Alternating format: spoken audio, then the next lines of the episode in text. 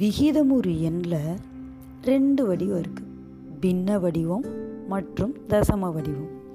பின்ன வடிவம் அப்படின்னா பி பை க்யூ அப்படின்னு அமைஞ்சது. தசம வடிவம் அப்படிங்கிறது தசம புள்ளியோட வர்ற ஒரு எண். இப்போது நம்ம பின்னத்தை தசமமாகவோ தசமத்தை பின்னமாகவோ மாற்றலாம் அப்படி மாற்றுறப்ப பின்னத்தை தசமமாக மாற்றுறப்ப அது முடிவுறு தசமமாக வருமா? இல்லை சுழல் தன்மையுடைய தசமமாக வருமா? அப்படின்னு கண்டுபிடிக்கிறதுக்கு ஒரு சின்ன ட்ரிக் இருக்குது இப்போ பின்னத்தோட பகுதியில் இருக்க எண் ரெண்டு அஞ்சு. ரெண்டு மற்றும் அஞ்சு. இந்த ரெண்டு நம்பருமே வரணும். இந்த ரெண்டு நம்பரோட மடங்குகளோட பெருக்கலாக வந்தால் அந்த பின்னத்தை தசமமாக மாற்றுறப்ப அந்த பின்னம் வந்து முடிவு பெறும்.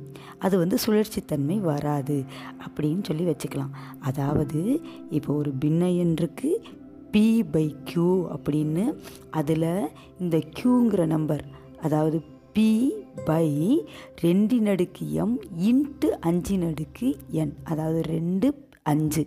அவற்றின் மடங்கோட பெருக்கலாக இந்த பகுதியை எழுத முடிஞ்சால் அது வந்து முடிவுறக்கூடிய தசமமாக மாறும். அடுத்து தசம என்ன பின்ன என்ன மாற்றணும்னா எப்படி பண்ணுறது அப்படின்னு பார்க்கலாம். முதல்ல தசமயன் அப்படின்னாலே பகுதியில் பத்தின் மடங்காக கொண்ட பின்னயன் அப்படின்னு அர்த்தம். அப்போ மூணு புள்ளி அஞ்சு அப்படின்னு ஒரு தசம எண் இருந்தால் அதை பின்னமாக மாற்றுறது ரொம்ப ஈஸி அந்த தசம புள்ளிக்கு அடுத்து எத்தனை நம்பர் இருக்குதுன்னு எண்ணிக்கங்க. இங்கே இருக்கிறது ஒரே எண். அப்போ மூணு புள்ளி அஞ்சுங்கிறத பின்னமாக மாற்றுறப்ப முப்பத்தி அஞ்சு பை புள்ளிக்கு அடுத்து ஒரே எண் இருக்கிறதுனால ஒரே ஒரு ஜீரோ போட்டு பத்தின் மடங்க ஒரே ஒரு ஜீரோ போட்டு எழுதுகிறோம் அப்போ முப்பத்தி அஞ்சு பை பத்து அப்படின்னு எழுதுனா மூணு புள்ளி அஞ்சின் பின்ன வடிவம். அதே போல் ஜீரோ புள்ளி ஜீரோ ஜீரோ நாலு அப்படிங்கிற எண்ணோட பின்ன வடிவம் என்னவா இருக்கும்? நாலு பை இந்த தசம புள்ளிக்கு அடுத்து நமக்கு மூணு எண் இருக்குது ஜீரோ ஜீரோ நாலுன்னு. அப்போ நம்ம பகுதியில் மூணு ஜீரோ போடணும்.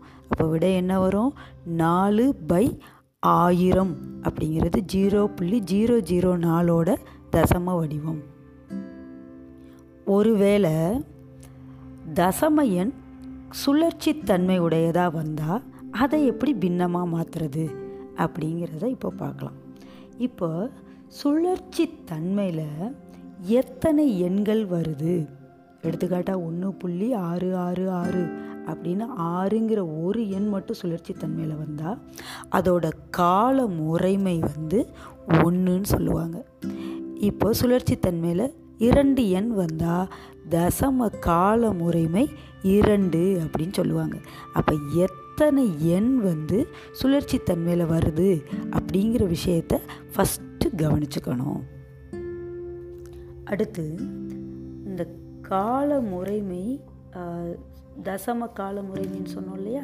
அது என்ன எண் வருதோ அந்த பத்தின் மடங்கால் அந்த நம்பரை பெருக்கி கழித்து எப்படி செய்கிறதுங்கிறத ஸ்டெப் பை ஸ்டெப்பாக பார்க்கலாம்.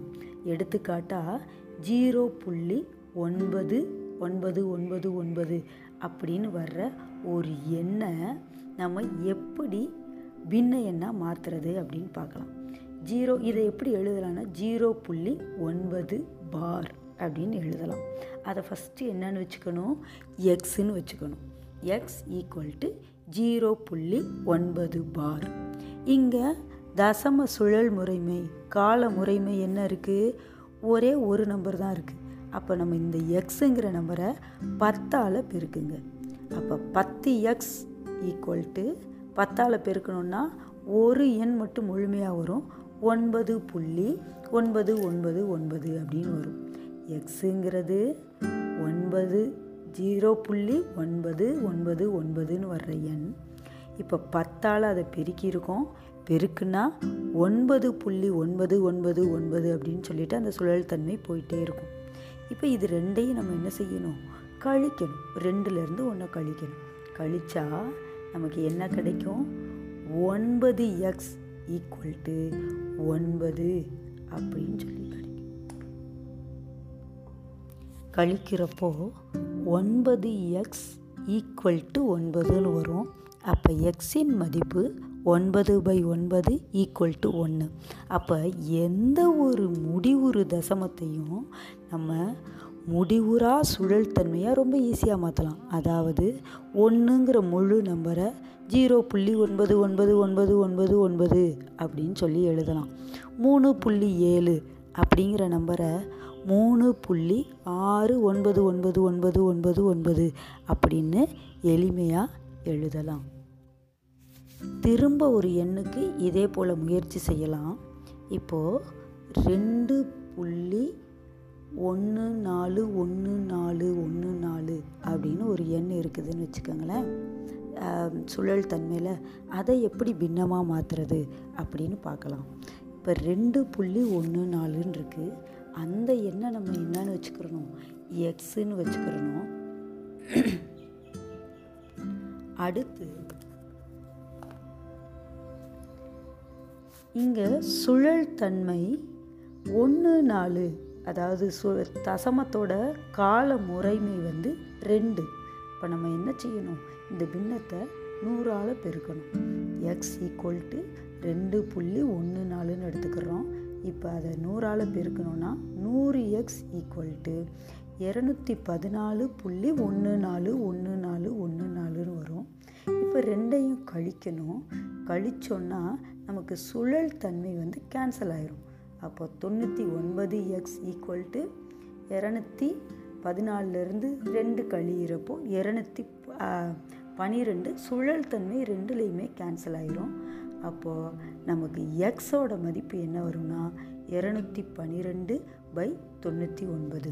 நம்ம இங்கே கவனிக்க வேண்டிய ஒரே விஷயம் சுழல் தன்மை எத்தனை எண்கள் வருது? அதாவது தசம கால முறைமை எத்தனை எண்கள் வருதோ அத்தனை எண் மடங்கால பெருக்கணும். அடுத்து நம்ம கவனிக்க வேண்டிய மிக மிக முக்கியமான விஷயம் எந்த எண்ணிலிருந்து சுழல் தன்மை ஆரம்பிக்குது? அதுக்கு முன்னாடி முழு எண்ணாக இருந்தால் அதை அப்படியே வச்சுக்கலாம். ஒருவேளை தசமத்துக்கு உள்ள சுழல் தன்மை வருதுன்னு வச்சுக்கோம் அதாவது எடுத்துக்காட்டால் ஜீரோ புள்ளி நாலு அஞ்சு அஞ்சு அஞ்சு அஞ்சுன்னு அஞ்சு மட்டும் சுழல் தன்மையில் வருது. அப்படின்னா முதல்ல அந்த நாளை நம்ம தனியாக முழு எண்ணாக கொண்டு வந்துடணும். அப்போது ஃபஸ்ட்டு பத்தால் பெருக்கி நாளை வெளியே கொண்டு வந்துட்டு அதுக்கப்புறம் அந்த சுழல் தன்மை எத்தனை நம்பர் வருதோ அதால் திரும்ப பெருக்கணும். பெருக்கி நம்ம என்ன செய்யணும்? கழித்து கண்டுபிடிக்கணும். இந்த மெத்தடுக்கும் ஒரு எடுத்துக்காட்டு பார்க்கலாம். இப்போ ஒருவேளை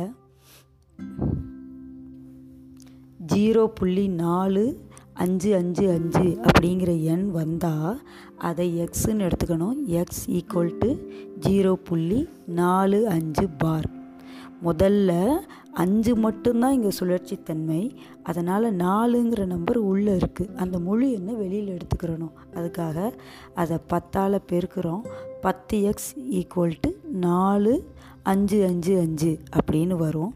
ரெண்டாவது திரும்ப நம்ம அஞ்சு வந்து கால முறையுமே ஒன்றே ஒன்று தான் ஏன்னா அஞ்சுங்கிற நம்பர் மட்டும்தான் சுழற்சியில் வருது. அதனால் திரும்ப ஒரு பத்து அதாவது நூறால் பெருக்கிறோம். நூறால் இந்த எக்ஸை பெருக்கினேன்னா அந்த அஞ்சும் வெளியில் வந்துடும் நாற்பத்தஞ்சு புள்ளி அஞ்சு அஞ்சு அஞ்சுன்னு வரும். இப்போ இந்த ரெண்டையும் கழிக்கணும். இந்த பத்து எக்ஸையும் நூறு எக்ஸையும் கழிக்கணும். அப்படி கழிச்சிங்க அப்படின்னா நமக்கு பத்தில் நூறில் பத்து போச்சுன்னா தொண்ணூறு எக்ஸ் இங்கே நாற்பத்தி அஞ்சு புள்ளி அஞ்சு அஞ்சு அஞ்சுலேருந்து நாலு புள்ளி அஞ்சு அஞ்சு அஞ்சை கழிச்சா அந்த அஞ்சு அஞ்சு அஞ்சுன்னு வர அந்த சுழற்சி தன்மை கேன்சல் ஆகி நாற்பத்தி அஞ்சுலேருந்து நாலை கழிச்சேன்னா மீதம் நாற்பத்தி ஒன்றுன்னு வரும். அப்போ தொண்ணூறு எக்ஸ் என்பது நாற்பத்தி ஒன்றுக்கு சமமாக இருக்கும். அப்போ எக்ஸ் என்பது நாற்பத்தி ஒன்று பை தொண்ணூறு. இதுதான் நமக்கு தேவையான பின்ன வடிவம். இதை வெறுமனே கேட்குறப்ப கொஞ்சம் கஷ்டமாக தான் இருக்கும். நீங்கள் ஒரு பேப்பர் எடுத்து பேனா எடுத்து செஞ்சு பார்க்குறப்ப உங்களுக்கு எளிமையாக தோணும். புத்தகத்தோடு இதை கவனிக்கிறப்ப உங்களுக்கு ரொம்ப தெளிவாக புரியும்.